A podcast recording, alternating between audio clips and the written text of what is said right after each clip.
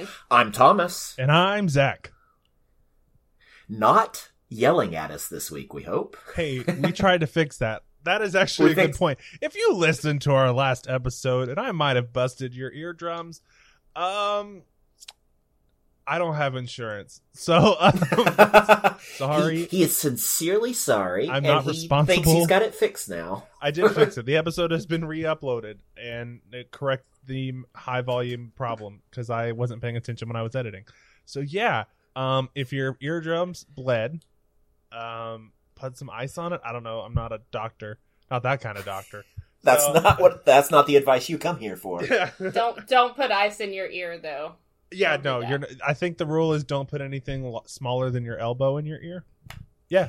I didn't just try to put my elbow in my ear. It's fine. Yeah, I watched it. It was sad. There's that, like, Q-tips explicitly say don't put in your ears. So, I mean, we're already not listening to advice from professionals, so what's the point? Oh, yeah. Speaking of professionals, Adrian's going to give us a professional breakdown of her monster for today. Yeah. What do we got? This week we're talking about the Invisible Stalker. This is on page 192 of the Monster Manual. Sounds sinister. It looks sinister. Is this the basis for the TV show You? I haven't watched that yet. I've seen a few. I've never heard of that yet. It's on Netflix. Yeah. We don't watch TV. You don't have to tell everybody. Jeez. We'll get so judged. I know. I am. I mean, yeah.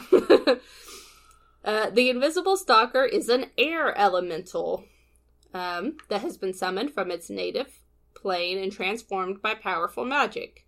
Its sole purpose is to hunt down creatures and retrieve objects for its summoner. When it is defeated or the magic that binds it expires, an Invisible Stalker vanishes in a gust of wind. So, the Invisible Stalker is a directed hunter. When an Invisible Stalker is created, it stays at its summoner's side until it is given a task to perform. If an assignment doesn't involve hunting down and slaying a specific creature or recovering an object, the magic that created the Invisible Stalker ends and the elemental is released. Otherwise, it completes the task, then returns to its summoner for more commands, forced to serve until the magic that binds it expires. If its summoner dies in the interim, the Invisible Stalker vanishes after completing its task. An Invisible Stalker is an unwilling servant at best. It resents any undertaking assigned to it. A mission that requires significant time might drive the Invisible Stalker to pervert the intent of a command unless it is worded carefully. So this is fun. Someone could summon this thing, this invisible air elemental, and just send it to do something, and doesn't like doing it, and it sounds like it can break bad pretty easily. I feel like it's very much, I kind of like imagine it as like a really pissed off house pet. Like imagine you like summoned it and you're like, I don't know, kills people. Yeah, I don't know who I want to kill first. And so you're thinking about your enemies list, and at the same time your entire house or apartment is being tossed by a small air elemental just blowing shit around your house. You're just like, okay. Oh no! It sounds like if you don't have your list ready for him when he shows up, he just will go away again. Yeah. No, he hangs out till you give him a command. But if you give him a command that's not finding something or someone, then he disappears. So you can't be like, "Hey, go do my laundry." Go do my laundry, because then he'll be like, "Nah, bye, sucker. That ain't killing. That ain't murdering." I think the do your laundry part is for the unseen servant. That one doesn't require you to break into the elemental plane of air. But I'm sure he dries things nicely. Like, I bet he would be a very good dry cleaning service. Yeah. Or at least tumble dry, maybe.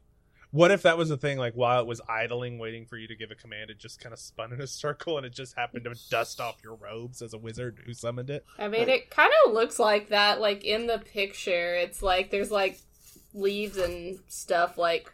But it's also air. Blowing around it. Yeah, right. It's like invisible air. And it just surrounds, in this guy, in this picture, an unfortunate guy who was murdered by this air. I hate it when the air murders me. I do too. That's what it's kind of like Adrian trying to breathe in allergy season. So I was gonna say, some of us have allergies, and the air is always trying to murder us. Just pretend it's an elemental. Okay. It's been sent to kill you. So every month. I don't have a grace period with allergies. So for description, it's an invisible creature, but in the case of the book, it has some type of particulate matter or something into it that gives it kind of a shape. Yeah, they're kind of just representing it as like colored air. All right, so dark air. Yeah, it's purple. Miasma. It's like it's purple air. Miasma is probably a good word for it. Yeah, we're going back to the Dark Ages for that one. Mm-hmm. So we're back on miasma, huh? Is that? Yeah. You're fired. On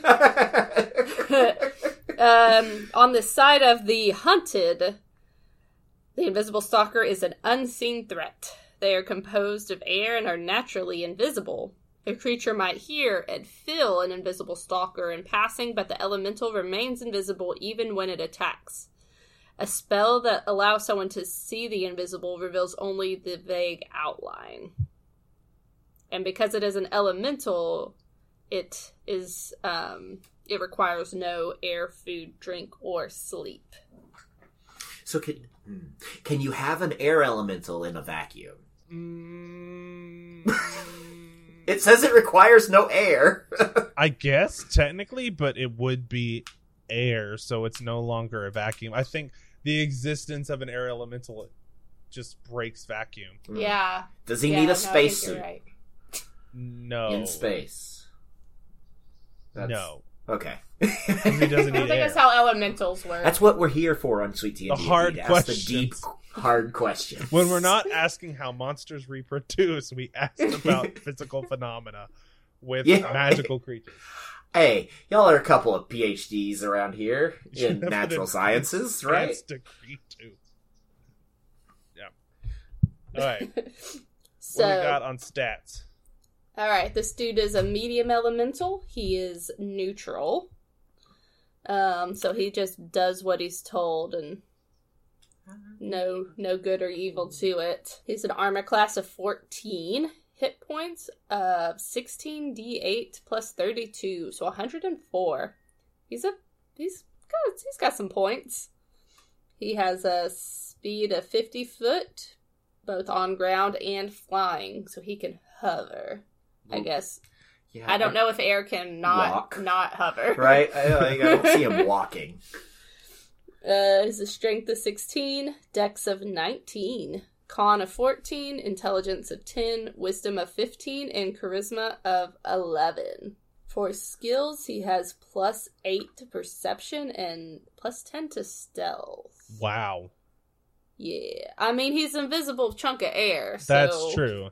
Chunk of air. He's very perceptive invisible chunk of air. He can see everything. Let's see. Damage resistances, bludgeoning, piercing, and slashing from non-magical attacks. Mm. See, what's wild to me is that even with a magical one, you could pierce, slice, or bludgeon him. Yeah, you just cut like a little bit of the butt out, like a little fart, every time you hit him with a magic weapon. You slash a little. Is that what it's instead of like a meaty? That wasn't it. He starts out with a thick, juicy ass, and then you cut some off as you attack it. It just wisps away. Right. Yeah, like a little. Right. It gets smaller every time you hit it. Till it's like, I'll kill you. It's like a gelatinous cube, but air. Yeah. Not gelatinous in any way. Or cuboid. I don't know if air has shape, but whatever.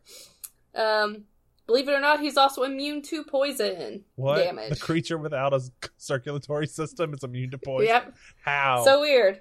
And immune to the conditions of exhaustion, grappled, paralyzed, petrified, poisoned, prone, restrained, or unconscious. Man, I was gonna wrestle him. You're not wrestling this air. It has 60 feet of dark vision, a passive perception of 18, so he sees you. He speaks Auran. I guess that's like what is that on the elemental plane? That's the air language. Auran, Auran. I don't know how to pronounce it correctly. I didn't learn it. I'm not looking at it. I don't know. It understands Common, so that you could give it instructions in Common, but it does not speak it. you can't tell you off when it doesn't want to do what you told it to do. And it is a challenge of 6. As we've stated many times, he has invisibility, and he is a faultless tracker. The stalker is given a quarry by its summoner. The stalker knows the direction and the distance to its quarry as long as the two of them are on the same plane of existence. It also knows the location of its summoner. Seems OP.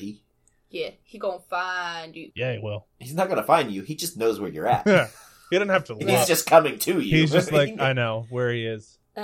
He has multi-attack, so he gets to make 2 slam attacks. His slam is a melee weapon attack of +6 to hit, a reach of 5, and 1 target, and does 2d6 +3 bludgeoning damage. Max of 15. Yeah. So max of 30 if he gets 2 hits. Yep. Or crits. Oh, that's... Yeah. If he crits on 2 attacks, you took 60 damage. You're not having a good day. No. So it seems like he's not going to kill you too fast, but it kind of sounds like he's kind of hard to kill. Yes, very much so. Yeah, with CR6, for sure. CR6 and invisible. So all attacks on this creature are at disadvantage, and it has advantage on all of its attacks because it's invisible. Since you cannot see the creature coming towards you, it gets to hit twice. So now it's rolling 4 times per round, which is mean, but also fun. So I like... as a DM. As a DM, yeah. Fun. As a DM, this is something... Like, I can see as a DM using this as kind of a revenge thing, because clearly it has to be conjured. Like, you should never really, based off how the book is written, do whatever you want. It's Dungeons and Dragons, that's the point. But based on how it's written, these are only summoned to kill a person or a creature, because of the will of the person who summoned it. So it's not going to be like roaming a dungeon going, I'm going to kill you, because it's waiting for a command or it's sent back when its summoner dies, right? So I can see this as an interesting thing. This would be something that the party has to deal with. That's the most common pact for this. As a DM, if they piss somebody off, this is where the social aspects of everything comes in. Maybe you pissed off somebody in the village who happens to know a little bit of magic. Maybe you're in on some fancy council and more of a social encounter, and you tick off like the court wizard. They're going to summon something to you. It doesn't say anywhere in there that it's capable of kind of revealing who sent it. So now you just have an invisible stalker that kills you with no reference of where it came from. Yeah, it's not addressed. It does not speak common, right? It speaks Auran. So if you can talk to it, see, that's the thing. It does say that it is a hard-headed little shit. So I have no doubt if you can find a party member who speaks Auran, it's going to be like, who sent you? And it'll be like, Tim, the wizard. Like, it's just going to rat that person out. And it also knows where they are. At all times, yeah. But they can't be freed until they kill their target or defeated. So then, okay. So my question to you guys, would y'all see this as a thing that you could reason with? Because it doesn't want to be here, so it wants to complete its task to leave, but it also will try to find holes in the process. So if it's taking a while to take it out, maybe the party's like, who sent you? Who did this? That's the question of whether or not the party knows what an invisible stalker is. Because otherwise you're just getting hit with air. Fun, theatrical kind of mind piece of that is imagine like a little gnome who just pissed off somebody just gets the shit beat out of them by air. Like they're walking and they're just punched back 10 feet because they pissed off a fart. No. Yeah, it does talk about, perverting the intent of a command. So the DM could make it like there's some loopholes that you could try to work with in the command it was given and maybe try to convince it that it doesn't need to kill whoever it's trying to kill to return home. I guess if it becomes convinced that it's completed its task, does it then at that point vanish? Unless there's... No, it says it comes back to the summoner until the magic that summon it expires. But it doesn't explain how to summon it in the book. No. And I can't think of it. No, it does not say anything about summoning. I don't know if there are like specific ways that things are summoned from the elemental plane. There are. There's summon elemental in 5e. I want to say there are CR caps on though. It's conjure elemental, excuse me. when you cast this spell, each level above fifth. Okay, let's see. What is the cap? An elemental of a challenge rating 5 or lower will be summoned to the area with Conjure Elemental. This is a 5th level spell, meaning you can cast it at 9th level as a player or as an NPC. If you cast it as a 6th level spell, you can cast a CR6 creature. So at 6th level, you need to be level 11. So to summon this creature, you have to be able to cast. You have to be an 11th level caster. And use your 6th level spell slot.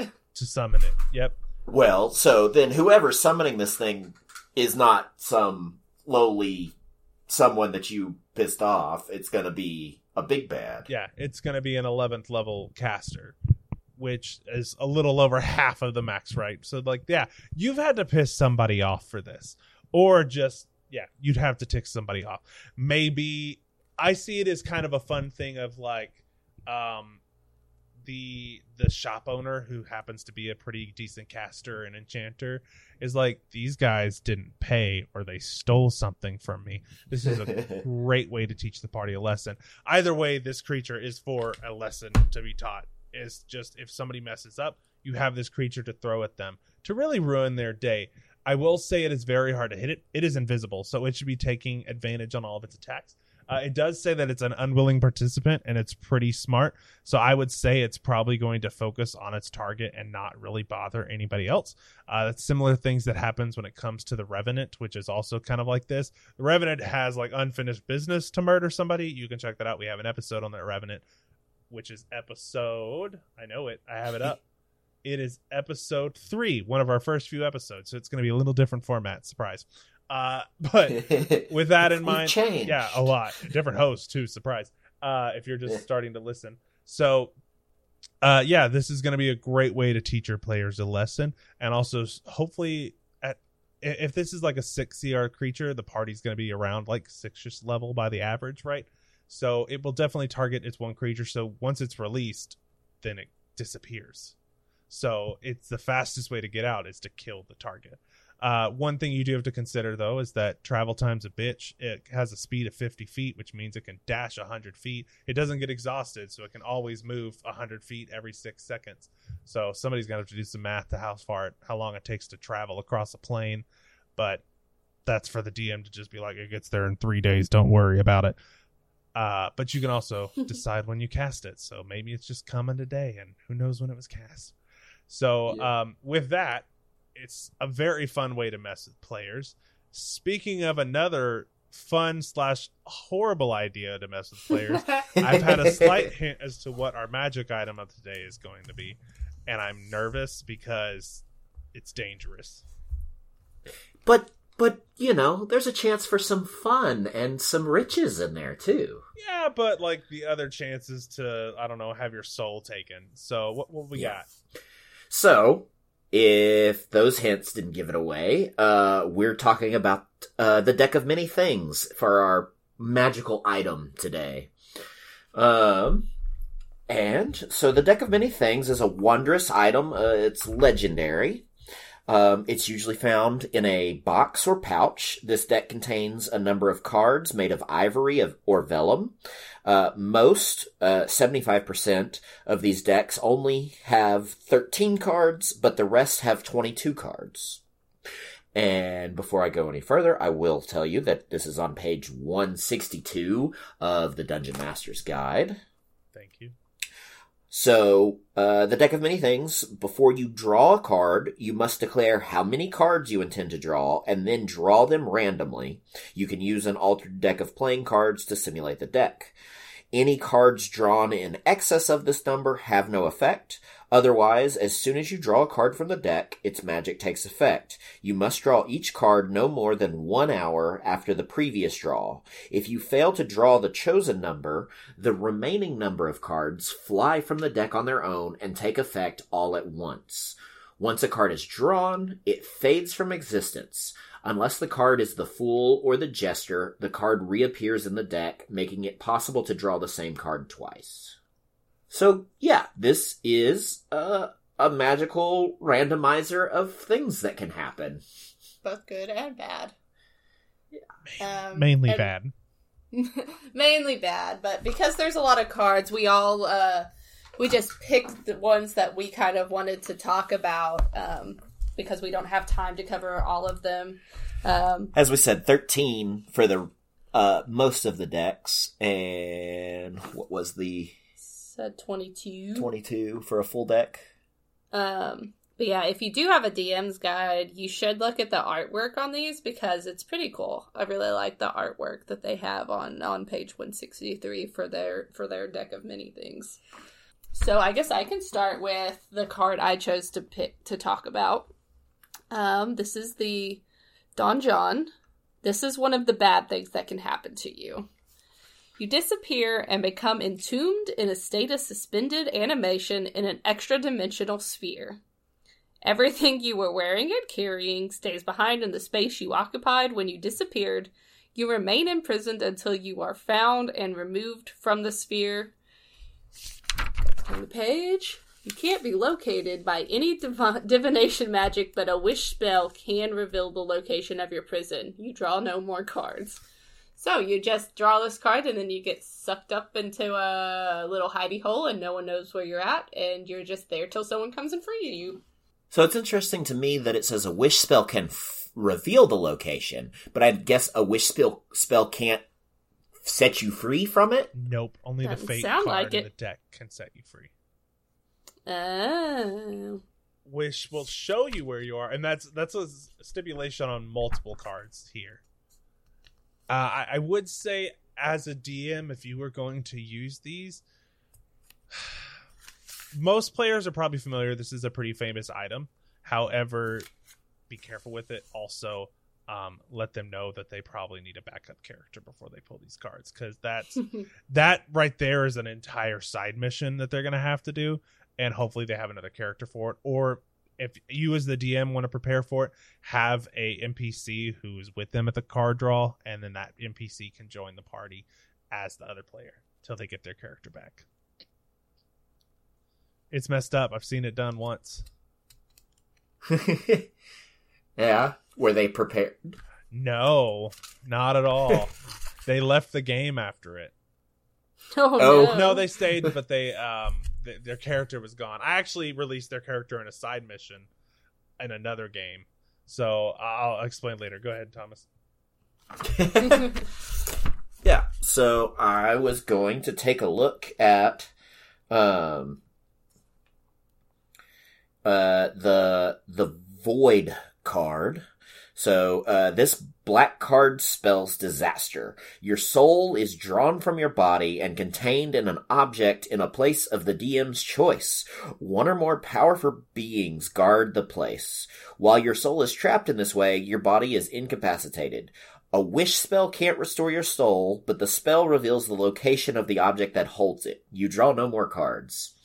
This seems like a theme. Those two are very similar. They're very similar. In this case, you keep your body. So one would argue that with a... Who keeps you? Somebody keeps your body. I would argue it's not you. Yeah, well, in some aspects of D&D, not having a soul just means you lose a little bit of your personality, but you still function. So you could argue that without your soul, you're unable to do specific things. Now, actually, no. In D&D, that's different. So I'm thinking of a different thing. But what happens, like, let's say somebody dies and you use necromancy spells like revivify, whatever. The spell specifies that you must call the soul back from the body to put it back into it. And so if the soul leaves, that person is out. So... I guess technically they just die on the spot. It specifies that the body is incapacitated. Yeah, so yeah, you were incapacitated. So you still have a body, but you are under the incapacitated condition, which means you are useless. Useless, yeah. Extremely useless. It's a Sleeping Beauty kind of situation here. Very much so, except no one's going to kiss it and make it better. Well, they could kiss it. It wouldn't make it better. No. On... kind of the so you guys went dark for both of yours. I think this will be the dark card episode. So this one is probably the one I'm going to go with for darkness. This is the skull card. You summon the avatar of death, a ghostly humanoid skeleton clad in tattered black robes and carrying a spectral scythe. It appears in a space of a DM's choice within 10 feet of you and attacks you, warning all others that you must win the battle alone. The avatar fights until you die or it drops to 0 hit points, whereupon it disappears. If anyone tries to help you, the helper summons its own avatar of death. A creature slain by an avatar of death can't be restored to life. So just straight to the killing. Right to the murder part, which is a lot of these cards. Something bad happens. So this is in the standard deck of 13. I have never actually used that one before because it sucks. I have used Balance. I have used Comet. I have used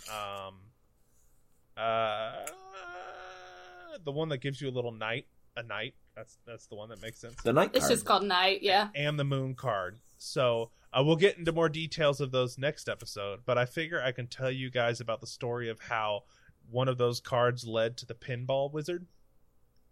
Oh, yes, please. Yes, please. Okay, so a friend of mine was running a game. He did not read the cards before he used them. That's advice to all DMs. Read the cards. I cannot emphasize this enough. Read what you're giving your players first. Cards, right? You need to know the heart of the cards. And even if you believe in the heart of the cards, which I'm pretty sure Yu-Gi-Oh! Is just cheating. But either way, you don't cheat this deck because it will ruin your day. So a friend pulled a card. He was playing a illusion wizard and who was a little nuts. Think of like Radagast from Lord of the Rings. The guy who lets bird shit in his hair. So all right, that guy. So he gets the dungeon card. He is imprisoned until he's found and removed from the sphere. So he disappears. The DM is like, "Are you sure you want to do this? We can retcon it. I will fix it." As like fixing it would have been not giving us these cards to begin with. So one of the other characters got the balance card. I got the moon card and the night card, which is wild. So at least the moon card, if you haven't read it, I guess this is a spoiler. You are granted the ability to cast the wish spell 1d3 times. I earned 2 wish spells, and I identified where he was, and we were told he's on another plane, and we have to go. What ended up happening is that game kind of fell apart, and so we never finished it. And so what ended up happening then was we so he disappears, he pops out, the player makes a new character. This whole thing happens. We progress through the story for a little bit. I ask him later if he would like to be a guest in another one of my games. He's like, "Yes, please." And I was like, "Are you okay playing your character again?" He's like, "Yes, that would be great." So I have release him. Yeah, I have set up this campaign where these guys have to find this old cleric/paladin who was evil for the betrayer god, or the god Asmodeus, or whatever. Long story short. So what ends up happening is these guys go down to defeat him, and his entire thing is that he uses a very, very large hammer. And I designed a map to look like a pinball machine, where it had like specific interactions where like if things collided with it, it would do this thing. So what ended up happening is this guy just happens to be down here. So there's a few monsters that are covering it, but the main boss at this time is the dirty cleric who carries a hammer. And so whenever he was attacking, he would attack with a hammer or occasionally grab the hammer and swing it at the ball since it was invulnerable, and it would bounce around and hit the party. And so I got to play Pinball Wizard with an illusion wizard stuck in a ball. That is amazing. As soon as they defeated him, they were able to break the spell that held him, and he got to play his game again as his character. He was in a whole different world, which was awkward, but he figured it out. Nice. So gave his character a second chance. Those cards are mean, though. So if you're not prepared for that as a DM, don't do it. You can always lie or just modify the deck, as in like someone's already had these cards. They're clearly used. All the horrible cards have been taken out. That's always an option. Please don't kill everybody. It's not fun. Well, this just doesn't seem as sporting as the usual methods of TPK. Yeah, I mean, give them a challenge. Don't let a deck ruin their day. Don't be a deck. Don't be a... So, thank you for listening. I'm sorry, it's Adrian's bedtime, so we got to wrap this up. This episode will hopefully release before 8 o'clock. If you've continued listening from our previous episode, we appreciate you listening. Sorry again if I broke your eardrums. That episode's fixed now if you want to go back and try it again. At this time, Adrian has now been given the power to mess with social media because I am bad at it. So hopefully we'll be a little more active on that one. I finally looked up the passwords. I remember now. So with that, you guys ready to say goodnight? You got anything to pitch, push, say? Other than night, I guess. We do this. Play more D&D. Play more D&D. I need to tell myself the same thing. I need to finish writing that game I wanted to run. I feel like you play a lot of D&D. I have a Saturday game. You started your own. How's your own personal game going that you've joined recently?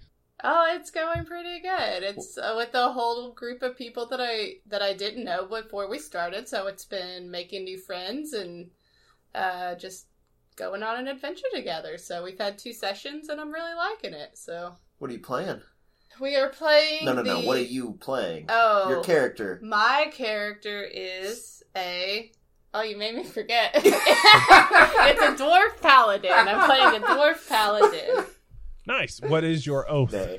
Well, we aren't 3rd level yet, but I think I'm going with Oath of Vengeance. Nice. That's TBD. We're still level 2, so I haven't had to pick it yet. You got some time on that one, so that's good.